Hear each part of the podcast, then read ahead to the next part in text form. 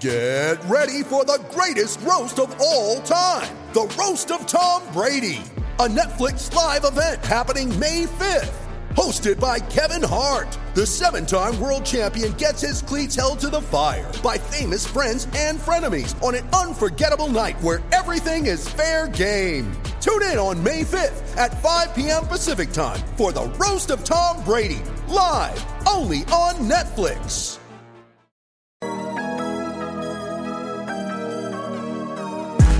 Welcome to the Tinderbox. We are the podcast for Matchsticks and Gasoline, the Calgary Flames website for SB Nation. Mark Gordy and Michael tonight. Uh, Maddie not joining us. She's on her way to see the Flyers take on the Sabres tonight, doing a little bit of coverage of the uh, Philadelphia team, which is, uh, think, sending her into fits of rage because they're not playing so well. So, luckily for her, the Flames are playing well, so it's not a total loss for Maddie. So, no Maddie tonight. She's covering the Flyers. But, uh, Gordy, Michael, how we doing? I mean, Gordy, we've touched it's uh, it's windy where you live. Is that what I'm hearing? Yeah, dealing with some wind related issues today. I, went shopping for groceries earlier and I put on my mask in the parking lot and I essentially had the reverse, uh, you know, the resistance parachutes athletes train with. It was essentially the reverse of that. I was pulled into the store by my mask. And thanks for joining us, everybody. That's the end of the podcast. There's going to be nothing better discussed in our podcast than the image of Gordy being sucked into the store by the wind in his mask. Michael, how you doing today?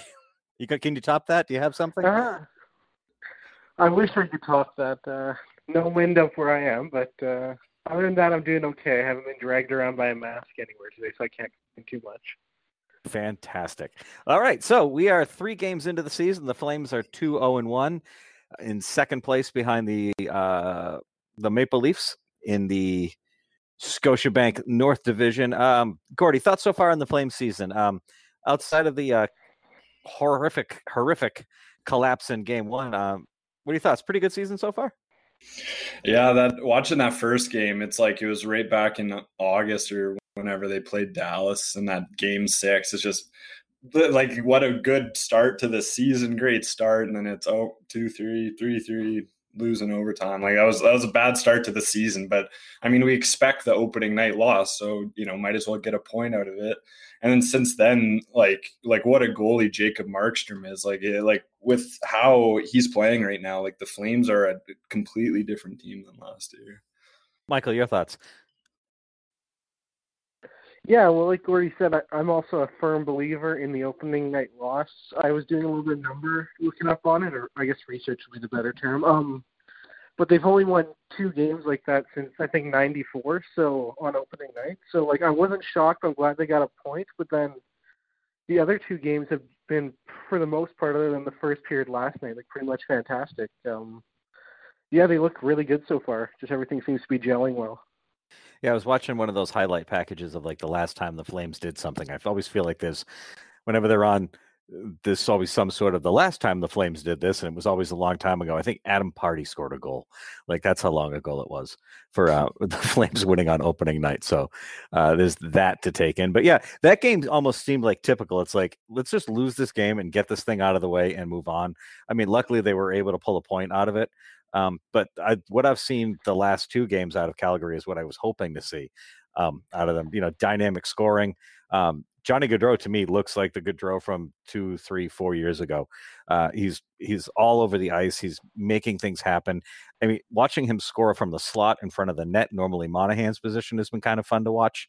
Um, thoughts on some of the guys that have um, kind of caught you by surprise, other than you know the, the main stars like uh, you know Lindholm's been fantastic, so has Gaudreau, but there's been some other guys that have come in this offseason that have really stepped their game up.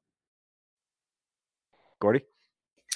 Yeah, I mean it's been a long time coming, but the the return of Juuso Valimaki, I think, has been more or less what we'd expect. Every game he's gotten better. Like I mean, that's a bad play the deflection off of him for that first goal. But I mean, it's been 600 days between NHL games or whatever for him. And if you look at his stat sheet, he's you know putting up more shots, hits, he's making plays. Like he more or less should have gotten an assist on that Gaudreau go- goal last night if Canuck hadn't touched it. But like he's, I, I would almost recommend seeing him on the second power play at some point. I've been very happy with him back.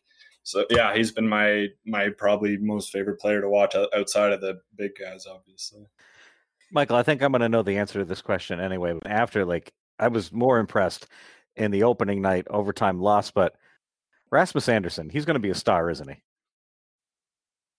I think at this point, just all the signs we're seeing right now is that he could be somebody that becomes like a top player or top defenseman in the league in terms of just points and where he sits on this team. Like he seems to just seamlessly slotted into a top pairing role, top power play role, and he's he's getting rewarded both with points, but he's also playing a very sound game. And I know a lot of the Flames' hopes this year rested on him kind of taking that next step, and so far, yeah, you kind of got to it. He's he's all we wanted and more, and I think um, it's only gonna get better from here at this point. Yeah, after that first game, I I kind of walked away, and I was actually talking to my son about it, and I was like, they're they're going to be fine.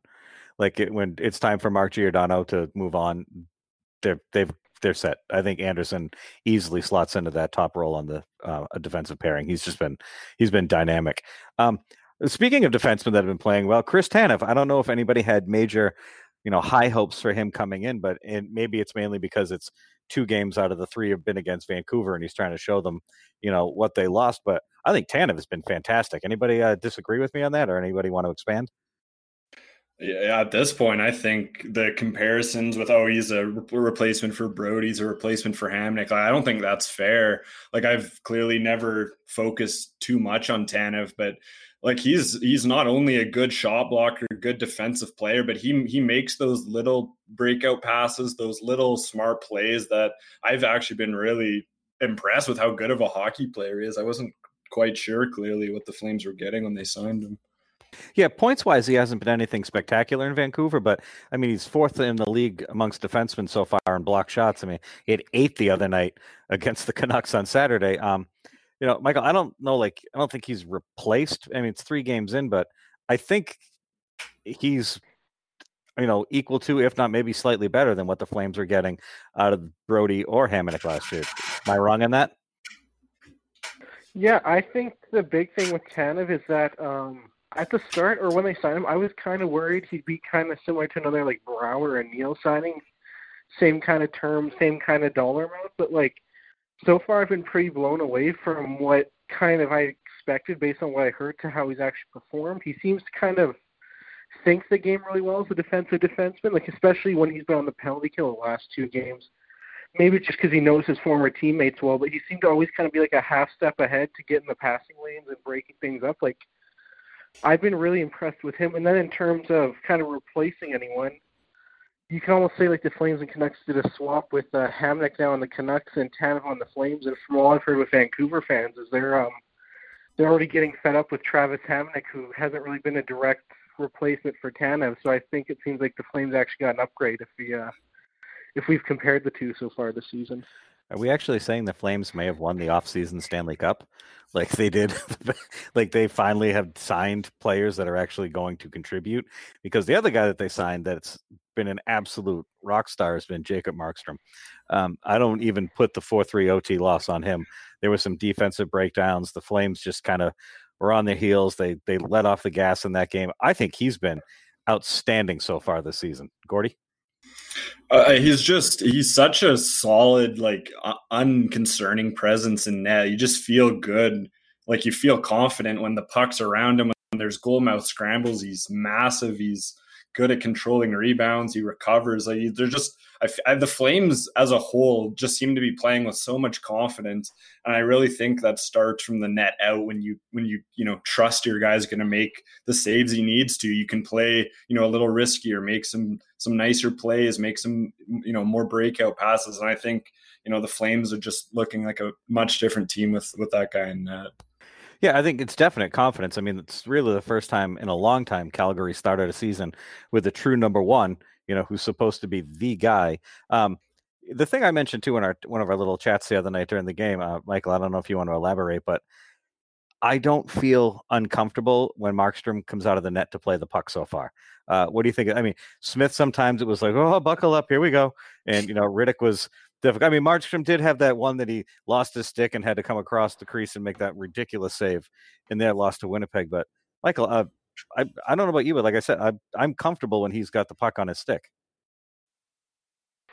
Yeah, he seems to kind of just be under control, pretty much in all aspects of his game, especially with the puck on his stick. Like, I would say he's not as talented as someone like a Mike Smith, but at the same time, when you get a goalie that talented, they're of course going to want to play the puck more like Smith did, and that's where all these issues came up. Like, if there's one thing I would say for Markstrom is that he just across the board seems to be very calm while he's playing the game, and that's what the Flames I think kind of thrived on with Cam Talbot last year. Is that he's kind of always going to give you like a solid performance in net, and except that with uh, Markstrom you have a much higher uh, floor for what you can expect from like a strong goalie, but like he just seems to always kind of be con- under control back there. Like I've kind of noticed that over the last three games is that he just really seems to calm the team down and they know they can count on him to make a save. It's not kind of like a David Rittich who some nights he looks like he could be a Vezina goalie, and other nights he looks like he should be uh, serving hot dogs in the NHL or something. Like he's Markstrom's just really calm and in control, and I'm enjoying it so far. Yeah, I agree. It's so nice to like when you when a game when the puck drops, you're just like, oh, okay, good. Like we have somebody back there who's calm, collected. He's not going to break sticks. He's not going to throw sticks. He's not going to lose his mind. It's it's actually it's nice for a change.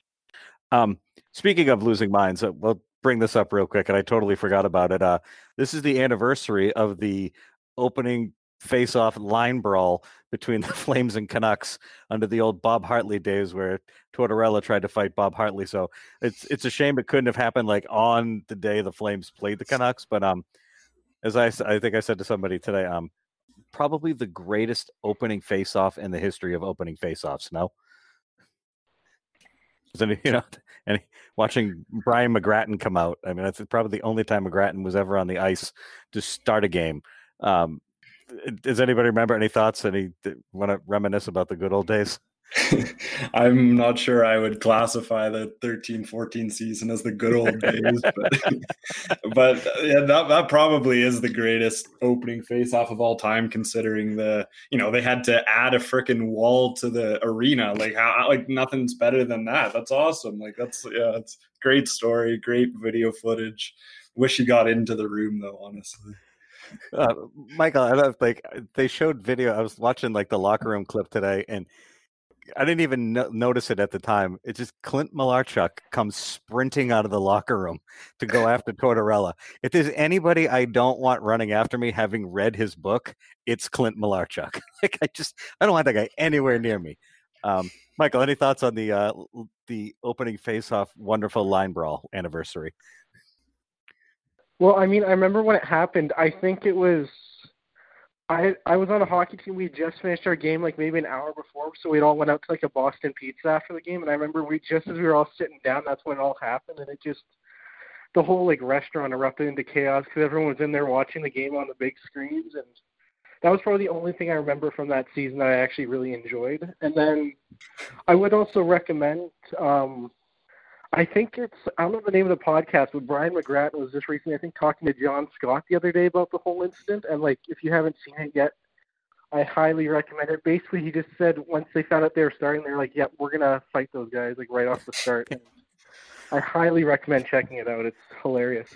What was funny listening to Rick Ball and Kelly Hrudey's call, and they're like, Schmid's got somebody against the board. So I'm like, wow, that's the one game Schmid suited up for and actually played in his whole time in Calgary.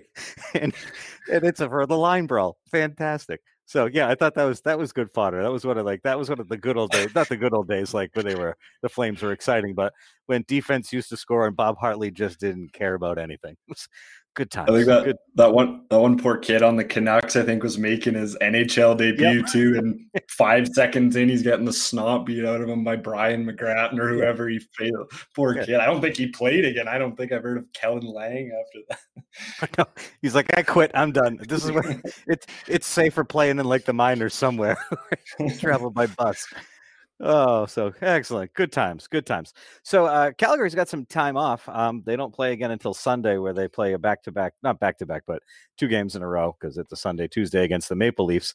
Um, you guys, I think these two games will be a good judge of where the Flames really are. I mean, like we said, Vancouver and Winnipeg, not maybe the best def- defenses um, coming into the season, but Toronto's playing really well. Um, probably not, shouldn't get too high or too low based on what happens against the Maple Leafs, correct?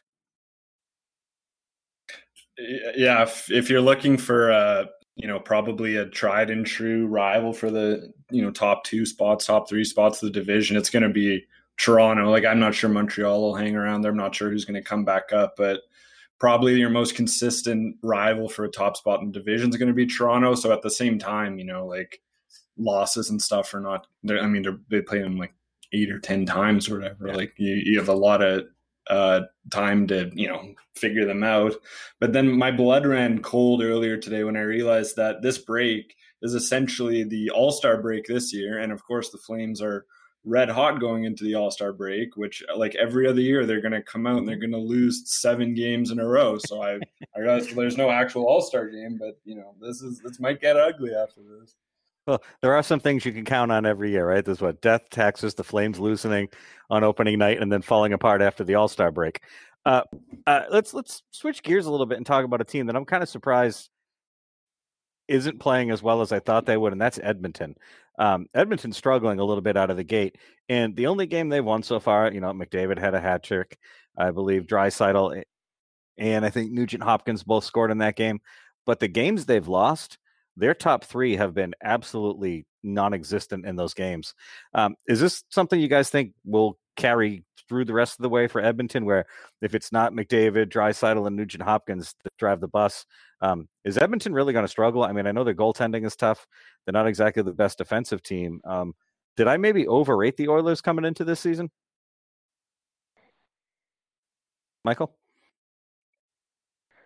Um, yeah, I I'm not totally shocked by it. I think we've known for a long time that if like those two or three big guns aren't going, then really the Oilers aren't going this year. And um, for whatever reason, they just it's a combination of them just playing poorly out of the gates. I think they're missing a Klefbom this year on defense. They just kind of seem rattled without him. But um, it's also when you consider they're doing rather stupid things like having Alex Chiasson on their top power play unit rather than somebody like a Kailer Yamamoto or somebody somebody with skill. Uh, like I think we were talking about this with the Flames earlier. Like it's amazing what happens when you have your best players on one power play unit. Like you suddenly score a lot. And I think the Oilers, like they're they're a team that's gonna have to outscore their defense and their goaltending troubles this year if they actually want to have a chance to get anywhere. And as much as they're struggling, I think they're also shooting themselves in the foot quite a bit out of the gate here this season. Gord, do you have any thoughts or opinions on that, or is it we all kind of in the because I had Edmonton as one of those teams I thought would finish easily in the top three in this division, and it's early still, obviously, but it it doesn't look like it's going to go well if the big three don't carry them. There's, uh, I, I really don't don't understand who makes the lines in Edmonton, but like looking at their forwards, if there was one guy that would never ever touch a line with McDavid, it would be Chiasson, and he seems to not be movable from that line. So if like if that doesn't change and they don't start making better lineup decisions, like Mike said, like Chiasson on your top power play is ridiculous considering some of the other talent they have.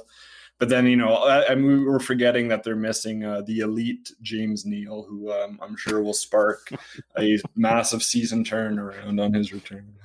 Yes, he's a goal scoring machine. That James Neal. So eh, I'm guessing that you know the, the on is their version of the Brouwer play, and we all know how well that works. So Yay, go Edmonton. All right, we're going to take a quick break here on the Tinderbox. When we come back, we're going to take some reader questions. You guys uh, threw some interesting stuff at us, so we're uh, we're going to try to answer them as professionally and uh, informationally, whatever, as we can. That made absolutely no sense. We're going to take a break. I'm going to gather my thoughts, and hopefully my brain works when we come back on the Tinderbox. You ready? Showtime.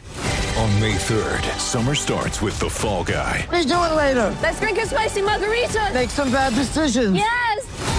Audiences are falling in love with the most entertaining film of the year. Fall guy. Fall guy. Fall guy. That's what the poster said. See Ryan Gosling and Emily Blunt in the movie critics say exists to make you happy. Trying to make it out? Nope. Because I don't either. It's not what I'm into right now. What are you into? Talking. Yeah. the Fall Guy. Only in theaters May 3rd. Rated PG-13.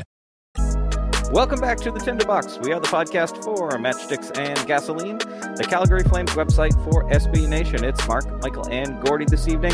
Uh, we just covered a little bit of the early part of the Flames season. They're three games in. We're all pretty happy with what's going on. Um, Michael, you posted today asking readers for some questions, and we had some good stuff put out there. Um, I think this one kind of touches upon what we were just making fun of Edmonton for their power play. Uh, Robin Marie on Twitter asked us, what is the why is this the most effective the Flames power play has seemed in my entire lifetime? Is it just because the season just started and defense is bad, or are they actually doing something right for once? Um, Michael, we definitely hammered away at this on our last podcast, but I think when you put Gaudreau and Monahan and Lindholm and Andersson and Tkachuk on the ice together, good things are going to happen. I don't think it's um, takes rocket science to figure that out, but maybe you know Geoff Ward isn't a rocket scientist. Thoughts? Um, for me, I think maybe part of it could be that like some of these defensive units, PK units, haven't really had a huge chance to start practicing. But like, aside from the top unit being very good this year, I think we've also seen a big step up from the second unit as well. Mhm. Uh, I remember in past years, it's kind of just been you throw the second unit on the ice and they just eat the last 30 seconds of the power play and nothing really happens. Like this year, it really seems like they're carrying as much of their weight as they can. Obviously, they're not going to be quite as high flying as that top unit, but like when you look at guys like Mark Giordano, Dillon Dubé, Andrew Mangiapane, they're all contributing on that second unit really well. I think it really gives the Flames a chance to roll two solid scoring lines, and I think that's why we've seen the power play so hot out of the gate is that they are partially thanks to the depth they've created in the in the team, but like they're just both lines can score whenever they're on the ice. I think that gives other teams like a real conundrum on how much they want to play their top penalty killers against the top unit when the other unit can come out and do just as well. It's like finally, for once, the Flames can actually create some matchup nightmares against teams. Um, Gordy, you have an opinion on that question?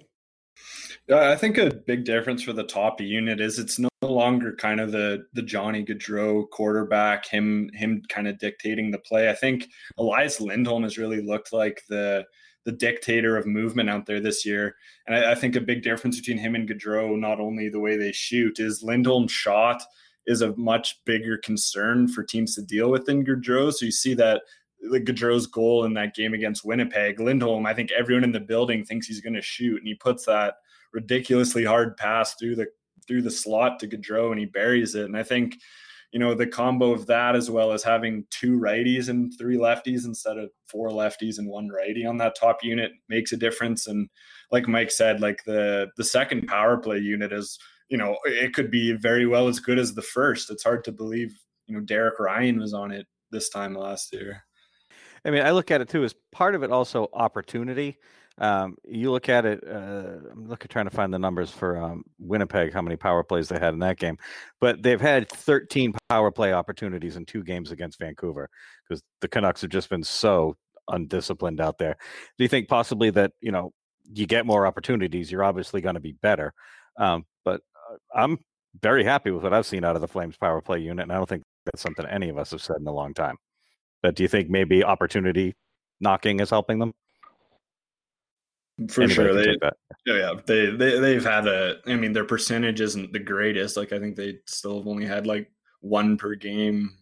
You know, uh, since Winnipeg or something. I'm not. I don't have the stats in front of me, but there there's definitely been a few power plays where it's pretty typical Flames power play where Gaudreau, Andersson, and Lindholm do the drop back five times, and it takes them 45 seconds to enter the zone. So there's still there's still some stuff to work on. So for sure, the sheer amount, the sheer volume of power plays helps. But I mean, at the same time, that's great practice to improve as a whole.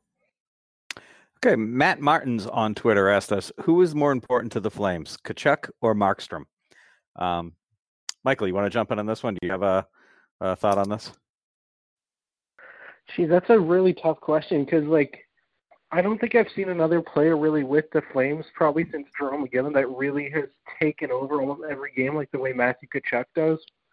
Like pretty much every game, even if he's not scoring, he's he's being brought up. He's in scrums. He's getting butt ended in the face and then only getting a two minute penalty, which I don't understand. Um, as important as he is, like I think Markstrom kind of just last night, like even if you look at that first period, pretty much any other goal he's in, I think you're at least looking at a two nothing, maybe a three nothing game heading to the second. At that point, the game's pretty much over. Like, I I think you make the argument like day to day, Matthew Tkachuk for the most important flame, but over the course of the season, just the tone and the level of skill he provides, I think you can make a case that Markstrom is also the most important flame. Gordy? I'll have to agree with Mike. Like, it, like the argument for Tkachuk is just it's you know you can't argue with how important he is. Look at the difference in the way they played in the playoffs when he went down. Like they they barely were a team anymore.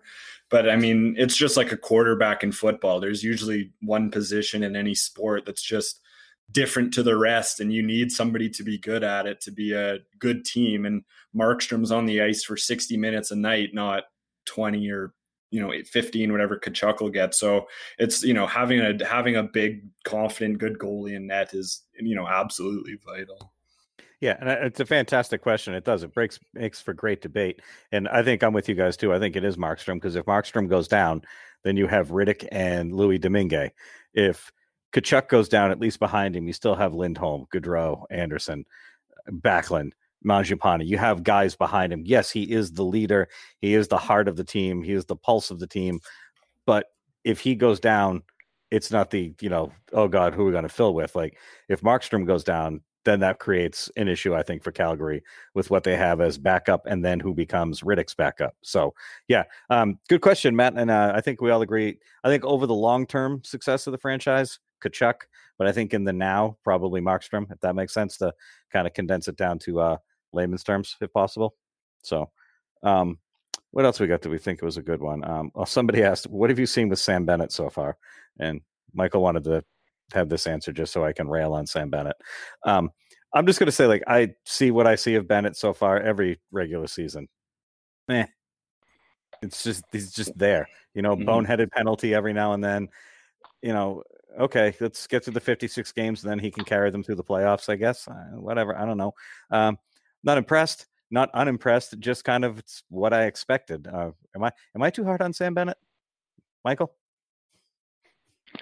I'm I'm so torn on Bennett because like everything he does in the playoffs, like you have to cheer for him. Like you feel like he's like the guy in the playoffs. But then as soon as the regular season rolls around, it's just it's back to being just a passenger that hangs out until the playoffs show up. And I don't know. I'm kind of at the end of my rope with it personally. Like he doesn't really contribute a ton. Like I my whole question is does is it just that he doesn't care as much in the regular season? Does he just not have a mental like switch where it's like as soon as the playoffs hit, he can just turn it on? Like it's just so frustrating because if you like look at how well he did in the playoffs, like if he could bring even half of that to the regular season, become like a solid third line guy, then like the Flames are even deeper. They'd probably last to first place in this division if he plays like he did in the playoffs. But I'm just so incredibly done with it at this point that like I, I don't and I don't know if the team feels that way, but it's just he's so frustrating to watch during the regular season that I, I just can't do it much anymore personally. So what you're saying, Michael, is he's too good for the regular season. He just has to get to the playoffs. That's a the, he just turns his nose and looks down upon the regular people who play during yeah, the regular season. no, I like it. I, I mean, think it's a, it's a great thing. Yeah. Yeah. I, I, you're not wrong.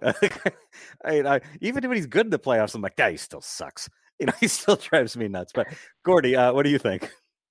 I'll defend him a little bit because no! like, this this season more than any, like the Flames are like absolutely stocked on top six wingers and top six forwards. Like you know, it's it's Dubé up there now, but if he's hurt for any kind of period of time, like Mangiapane, like Leivo, these guys are all top six forwards as well. So you know, Bennett can do whatever he wants, in my opinion, in the bottom six a regular season. And if he brings out playoff Benny every year and, you know, does what he does in the playoffs and the rest of the team is, you know, operating how they op- are operating right now, then I'm, I, I don't know how you'd complain about a playoff performer provided they get there, of course. See, that's my big, always my big what if with Sam Bennett is so if they don't make the playoffs, then what did we get from Sam Bennett? Exactly. Not we. I shouldn't say we because I don't play for the Flames. But um, yeah, like yeah, whatever. Anyway, I'm moving on from Sam Bennett. I can't do it anymore. Um, so uh, final question is from uh, where were we here? Sorry. But that, but that was Being Daddy that asked about Sam Bennett. So, Being Daddy, thank you for sending us down a Sam Bennett rabbit hole for a couple minutes. We really appreciate your question. Um, finally, um, where were we? I'm well prepared for this. JT Brooks on Twitter. Dubé's impact so far before last night's disappearance. Um, I think Dubé's been really, he's played really well. I thought he took a huge step last year, um, showing that he's got a little bit of toughness for a little guy. Um, you know, his offense showed he skates well. He, you know, I don't think he's ever a real liability on the ice. So um, I've, I've been happy with Dubé. Uh, Michael, Dubé. I know you're a big Dillon Dubé fan. So what are your thoughts? Yeah, I've been really happy just kind of how he's taken that next step in his game so far. Hopefully, this injury that he had isn't anything major. I guess we haven't heard too much about it yet today, but he seems to just. I think he's a good match for uh, Matthew Tkachuk and Elias Lindholm. Like he has he has the high end skill, but as we saw in the playoffs, he's not afraid to kind of muck it up on a on a chippier line like he did with uh, Bennett and I think it was Lucic. Like I, I think he just has taken a really good step forward this year, and uh, hopefully, yeah, he can get back in the lineup and uh, keep clicking that top six. And then he's also been a really good impact guy on that second power play unit, which we already touched on. Like, I've been really happy as a whole this year. That's it. Actually, I'm gonna throw another question in here from John S. He's uh, he, he was a two potter, um, and we can probably handle both of these quickly. Um, Gordy, uh, Nesterov and Valimaki pairing. Um, you happy with that one so far? A hundred percent. Yeah, I think there's a reason they haven't, you know, made really any changes to the defensive core. Nesterov has, I, I like I've you know I've seen him before, but like he's not shy to you know make plays. Like he's he, he, I think he he hit the post I think in the first game or maybe the second game. He's he looks really confident out there, and he's more of a stay at home guy, which you know is great for Valimaki because I've seen him jump up as the second guy on a rush a couple times. And I mean, they've been no liability at all. Whereas, I mean, you know, the previous year's third pairings of like Kylington and Stone, like they're they're giving up a goal every game and they're minus seven at the end of the week. So what you're saying is you're psyched that Michael Stone signed a one year, two way oh, contract the other day with the Flames. Absolutely. so Gordy, do we think no, go ahead. I was going to say, Michael, do we think that Nesterov is good because he's been playing since 1978 on the Soviet Red Army teams? He's the oldest looking man in the NHL, is he not? I saw when he, they sent out his like headshot, and when they when they released all the headshots, I was like, "Who is this like 55 year old Russian guy?" just, like found his way onto the team. Like, I thought we were watching some like bad like Bond movie or something. Like he just kind of slid in there. I'm like, who is this man? It turns like, out he's like not even thirty yet. So like, I hope he's kind of done aging for his sake. right? It's like he was fifteen on the the the the Soviet Union, to Soviet team that lost to the United States in the Miracle on Ice game. You know, he was like he was a rookie that season. I just looked at him. I'm like, who is this guy? Good lord, he looks ancient, but he's played great hockey, so I don't care how old he is. It's been fantastic for me, he's rivaling Andersson as guys I look at, and they look like they need a shoehorn to put their helmets on. Like they just look, they look, the helmets look so tight on their heads, both of those guys. Uh, it must be quite the quite the procedure pre-game to get a butter his head their hair down and slide it on. You put a little butter on the sides and pop it right on. It's funny you should mention that because my brother-in-law and I were talking about this on Sunday when Chad Henne came in to play for the Chiefs. He looked at me, he goes, didn't he play for the Dolphins? I was like, yeah. And he goes, wasn't he the guy that always looked like his head was too fat for the helmet? It was leaking out of it. And I'm like, yeah, that's him. So that's that's two fat headed helmet conversations I've had in one week. That never happened. So thank you, Gordy. I appreciate that one. Um, and I guess final second half of that question is someone uh, John asked, you know, would Gawdin, Phillips, and Bennett be a more f- effective fourth line? You know, in other words, how does salary cap and player movement uh, affect our ability to ice our best lineup? Um, I don't. I mean, unless there's like a major crop of injuries, does anybody see Glenn Gawdin or Matthew Phillips getting a shot right now this year? Uh, it's uh, with COVID especially. Like if you're not on the taxi squad, like it's it's it's going to be real hard to see any NHL action at all this year. And you're also, uh, Michael. I don't know what your opinion would be, but you're also throwing two more smaller guys on the ice as well uh, to replace. Do you think? I just I'm I don't see Phillips or Gawdin getting a shot this year. Apologies to Tracy, who used to run this website. She's uh, president of the Glenn Gawdin fan club. But um, Michael, uh, do you see uh, do you see any of those either of those guys getting a shot this year? I mean, I wouldn't hate seeing Glenn get his chance, but like the Flames seem to really stocked up on these guys who can play wing and defense and uh, kind of play that bottom six role. So like maybe next year, maybe when the guys like Ryan might move on and hmm. there might be a few spots. I don't know. I don't think Phillips really sees any time almost ever at this point. Like I think he's almost more of a trade chip at this point. But yeah, for Gawdin at least, like maybe next year. But like at this point, they're already getting a little bit up there in age for a prospect. Like I, I'm kind of at the end, or they just kind of seem like they've been phased out just because there's so much depth now in Calgary. Yeah, and speaking of being phased out, I mean, poor Oliver Kylington. Just got to look at that and be like, you really, you brought back Michael Stone, Michael Stone, really? Me? I'm not better than Michael Stone. it's like that poor guy just he's he's he's never going to get his shot, unfortunately, uh, with the Flames. So, um, anybody else got anything they want to add? I think that we, uh, Michael, any other more reader questions you want to you want to break down, or are we good with what we had? Someone did ask why Lucic was on. I the, mean, Andrew Ma, Andrew Mangiapane's left knee wants to know why is Lucic on the power play. Hmm, I, Well, I don't a- know how we a- can be. we, don't- we don't really know.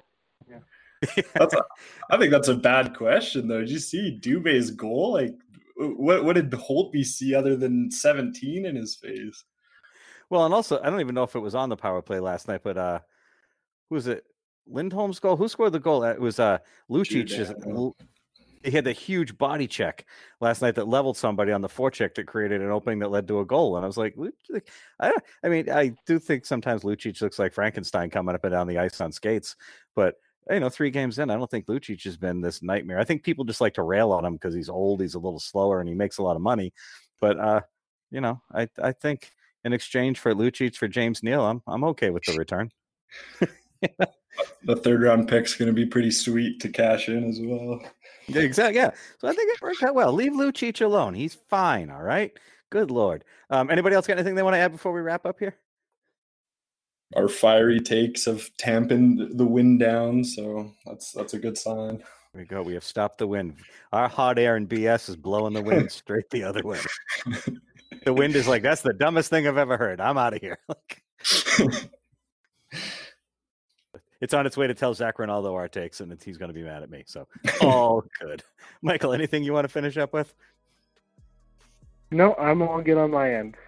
Excellent. Well, if you enjoyed this hard hitting podcast, please check us out on iTunes, iHeartRadio, Spotify, or Google Podcast. You can find us by searching Matchsticks and Gasoline, or the Tinderbox, or Calgary Flames Podcast, or any or all of those in one big conglomerate combination. And you can find us, subscribe to us, download us, and listen. Uh, you can also find us at www.matchsticksandgasoline.com. We are also on Twitter at MatchsticksCGY. You can also find us on Facebook at Matchsticks and Gasoline. Gordy, Michael, thank you both for coming on. Hope you guys have a wonderful evening. Flames and Maple Leafs this Sunday, 4 p.m. Eastern Time. So that's uh, 2 Mountain Time, if I do my math correctly, I believe. I've got the time zones down. I'm never going to figure out the temperature. We thank you all for joining us on this episode of the Tinderbox, and we will catch you next time.